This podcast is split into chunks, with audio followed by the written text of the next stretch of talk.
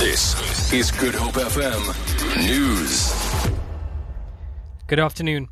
Teachers Union SADTU says it will reject a ministerial task team report on the so called Jobs for Cash scandal, which is set to be released next month.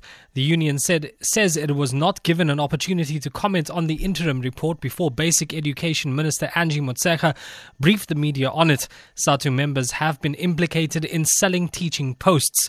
Union spokesperson Nomusa Cembi. As such, we are going to reject the final report because the processes leading to its finalization were flawed in that they didn't take into account the concerns that we raised as SADTU regarding the linked interim report, which, which uh, had many allegations against SADTU.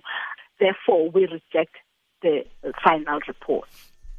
The National Sea Rescue Institute says it's been called in to assist with at least three operations on the Western Cape coastline this weekend. Spokesperson Craig Lambinon says crews were deployed to Witsand in the Overberg following reports of a boat in distress in rough water near the Breede River mouth. He says crews helped the occupant with fuel and towed him to safety. Megan Flemmett reports. Lambinon says duty crews also launched a rescue craft near Hermanus to investigate eyewitness reports of an unidentified floating object offshore. He says the object, which appeared to be a type of marine cabling, was located and recovered.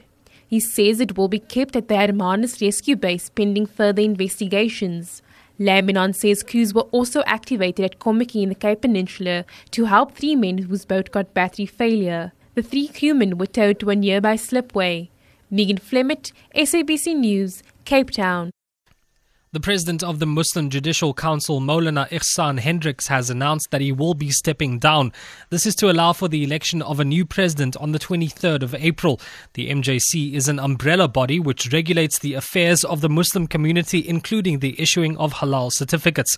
Hendricks made the announcement at Worcester at a reunion of the Kafar families nationwide. Maulana Hendricks has served as president for 10 years and as its deputy for seven. He says the elections will take place in terms of their in terms of their new succession policy. And lastly, American superhero film Batman vs. Superman Dawn of Justice has received mixed reviews from critics during its release this week. Critics have not been so positive about the long awaited movie, which stars Ben Affleck as Batman and Henry Cavill as Superman. A number of reviewers picked up on the film's long duration, with some saying it is both overstuffed and abnormally extended. Fans, however, have been much kinder to the movie, saying they enjoyed it and took well to Wonder Woman being a contributing character. For Good Hope FM News, I'm Rikshay Peterson.